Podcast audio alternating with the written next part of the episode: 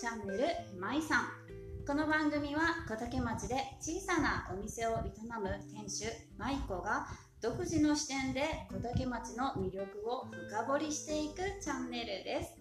皆さんこんにちは。舞子です。今日はシャープ6の穴押しコーナーでゲストに出ていただいた花田美希さんの推しメンとしてご紹介していただきました。小竹ひまわり法律事務所の小山さんをゲストにお迎えしてお届けしていきます。小山さんよろしくお願いします。よろしくお願いします。はい。小山さんは小竹町で小竹ひまわり法律事務所をされていて小学校で読書ボランティアもされています。今日はそんな小山さんを深掘りしていきますはい。では前あの花田さんにですね小山さんの魅力は？と聞いたところ小竹に小竹町に唯一ある法律事務所でそれだけでありがたいですしさらに小学校の読書ボランティアもされていてとても素敵な選書で声も落ち着いた感じで魅力的な方です。とおっしゃっていました。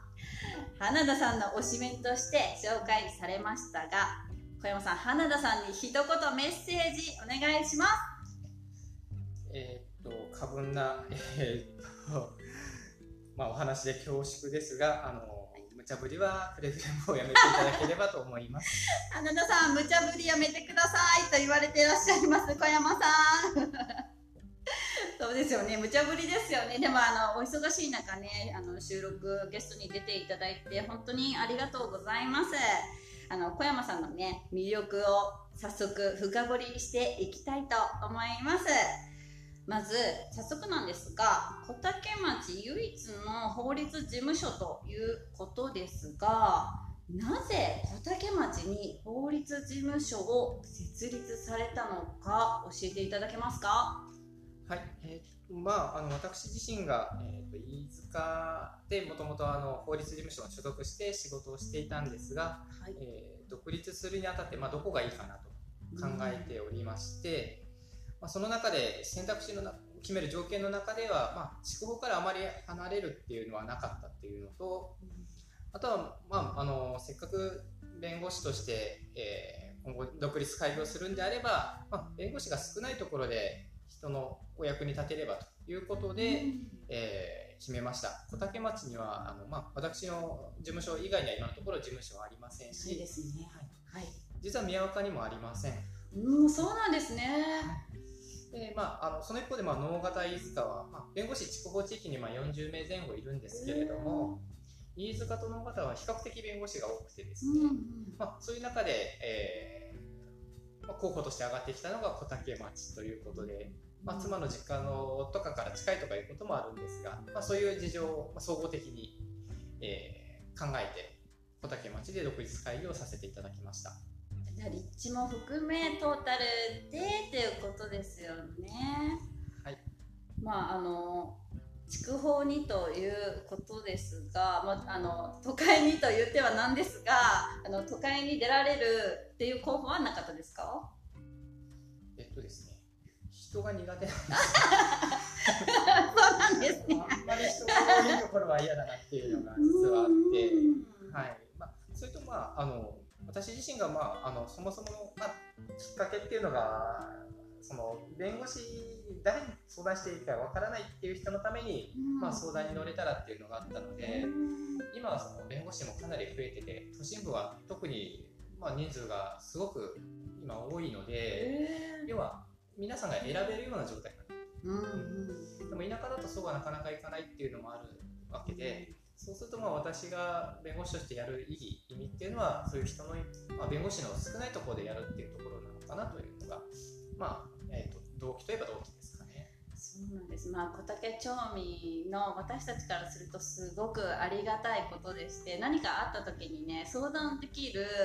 あのところがあるっていうだけでも本当にあの花田さんもおっしゃってましたが本当にそれだけでありがたいと思ってます。であとですねあの、まあ、弁護士さんのお仕事ってまあ私はなんか裁判っていうもう弁護士さんイコール裁判っていうイメージがあるんですがなんかそういう裁判以外のお仕事って何かありますか、どこまでお話しするかっていうのはあるんですけれども、はい。例えばその今の裁判っていうお話で言うとあのおそらく皆さんその刑事事件、まあ、犯罪を犯したと疑われる方々の裁判だったり、まあ、民事事件お金の貸し借りあるいはその相続だったり家庭問題だったりあるんですがあの裁判って実は最終手段なわけでしてあの私どもの仕事っていうのはそれ前の,、まあ、あのお話し合い交渉っていうところから受けるっていうのも一つのお仕事です。はい。それからもうそういうその単純にその、えー、と誰かと誰かの、まあ、トラブルだったりとかいうもの以外でも例えばそのご本人あのある方が高齢になってその、まあ、自分で財産管理が難しい、まあ、認知症とかですね、うん。そういう事情があって難しいっていう方がいらっしゃればその方に代わって、まあ、財産管理とかですねそういうことをさせていただくあの青年貢献青年後見人という、まあ、お仕事をするということもあります。なので結構いろいろとやってます。ああそうなんですね。あのあと先ほどねちょっと伺ったんですけどもあの学校の講師としてあの法の授業もされることもあるとさっき伺ったんですがあの小学校とか中学校に行かれるってことですか？そうですね。あの法教育っていうのが今もおそらく学校でもカリキュラムの中に入ったりしてるんじゃないかと思うんですがその学校の方からこういうテーマで、えーまあ、お話しできる弁護士を派遣してほしいという依頼が弁護士会にあると、うん。まあ、法教育委員会っていうところがあってですねそこでまあ登録している講師があの派遣されてそこでまああの限られた時間で、まあ、いろんなテーマについてお話をさせていただいたということもあります。私はちょっと最近はないんですが、まあ、数年前に何度か行かせていただいたこともあります。あそうなんですね。じゃああの講師としてね学生の方にこうあの法のね授業をもされてるということでまああのですね。あの弁護士さんとはいえ、まあ、裁判だけじゃなく、まあ、いろんなねお仕事もされてるっていうことですね。ですね。ね、あと花田さんに聞きましたが先生朗読の活動もされているとのことですが花田さんがですね先生の選書がとても素敵だと言っててなんかママさんたちの間でもうどんなせん今回はどんな選書されたんですかってちょっと噂になるぐらいっていうお話を前回あのポッドキャストでお話をして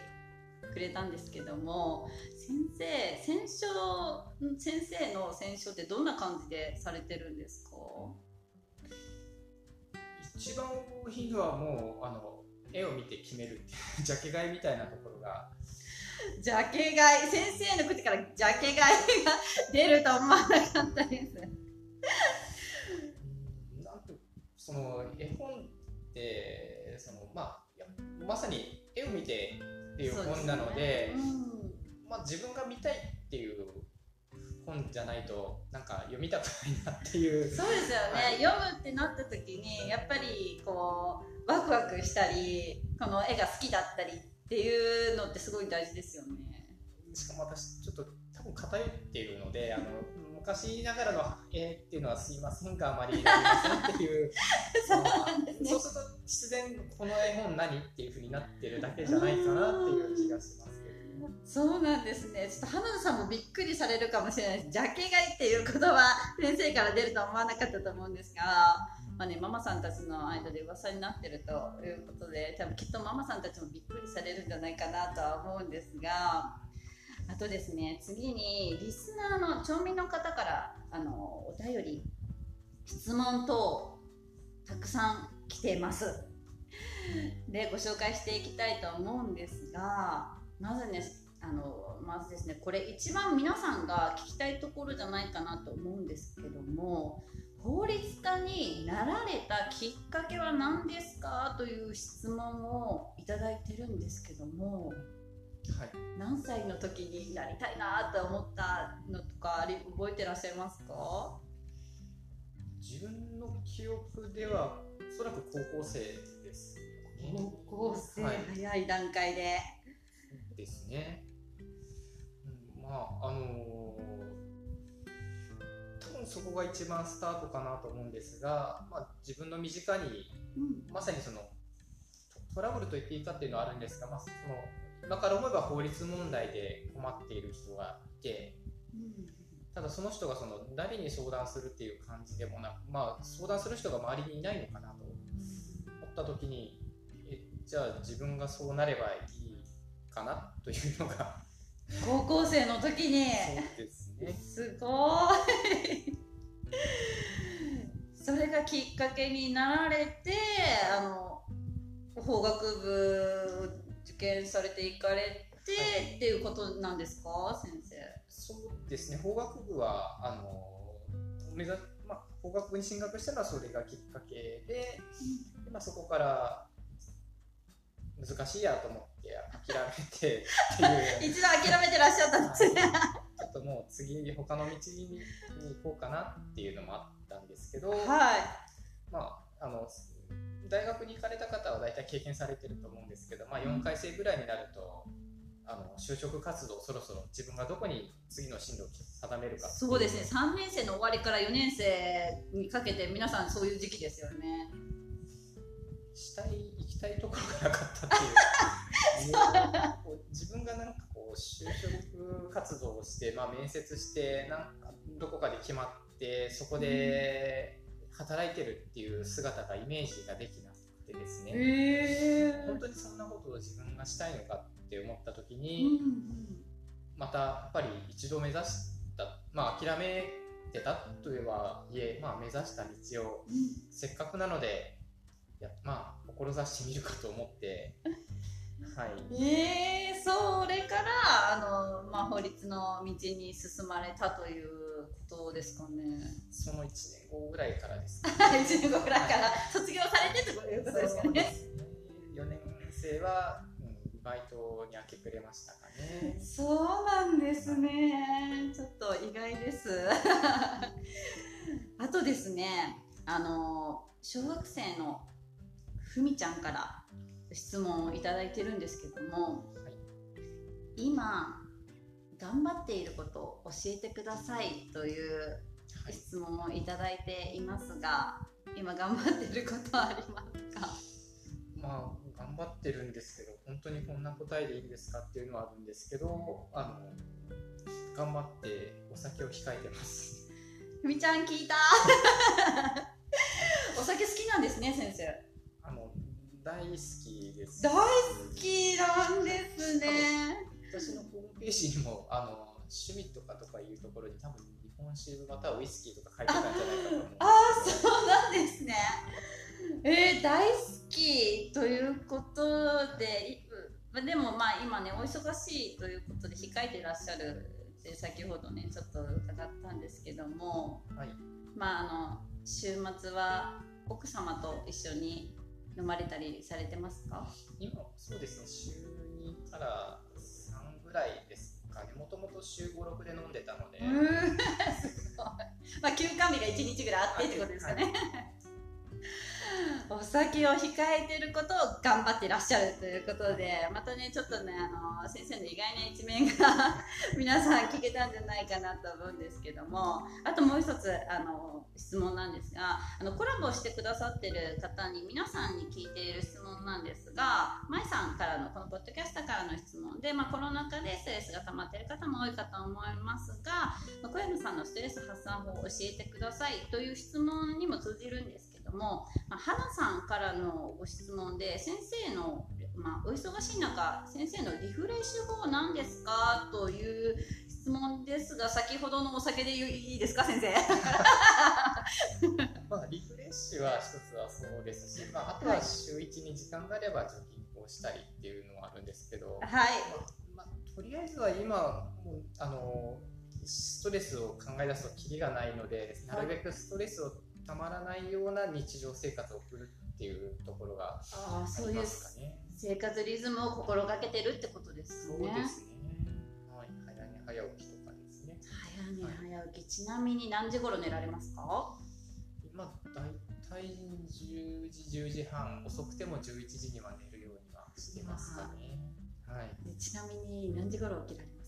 起きるのは5時半ぐらいに起きて。わあすごい理想的な早寝早起きで私ちょっと見習わないといけないですねこれ。5時半に起きて先生はもうすぐ活動されるんですか？5時半に起きてそこからあの深呼吸呼吸に意識しながらストレッチを30分ぐらいしてから活動開始みたいなところですかね。すごいあの理想的な生活リズムを送られてるんですけどもあの私ちょっと明日からね見習いたいと思います。まあ今日からですね今日も早く寝て 今日から見習いたいと思います。先生の生活リズムを。うわあのちょっとねこの質問皆さんからのお便り質問でですねちょっと先生の意外な一面がちょっとね垣間見えたかなと思うんですけどもまあリスナーの方町民の方にですねメッセージなど先生ございますか？そうですね、あのまあ、どうしてもあの弁護士法律事務所っていうのは敷居が高いという面もあるんですけれどもあの法律相談法的なトラブルっていうのはあの放っておくと悪化していく一方っていうことが多いので、まあ、その辺りあの病気とかと一緒ですのでできるだけま早い段階あのちょっとこれどうかなっていうぐらいの段階でご相談いただけるとありがたいです。あのまあ、事前のあの予約制にはなっておりますが、あの1時間5500円、消費税込みの5500円でお受けしておりますので、あの悩まれる方不安に思われるようなことがあればぜひ一度ご相談いただけたらと思います。はい。あのやっぱりなんかこう弁護士の方に相談するっていうのってまあなんかちょっと敷居が高いというか気軽に相談していいのかなこの問題みたいなところとかもあるんですけどもあの先ほどね先生にちょっと伺ったんですけども交通事故の、ね、トラブルとかもご相談して大丈夫ということですので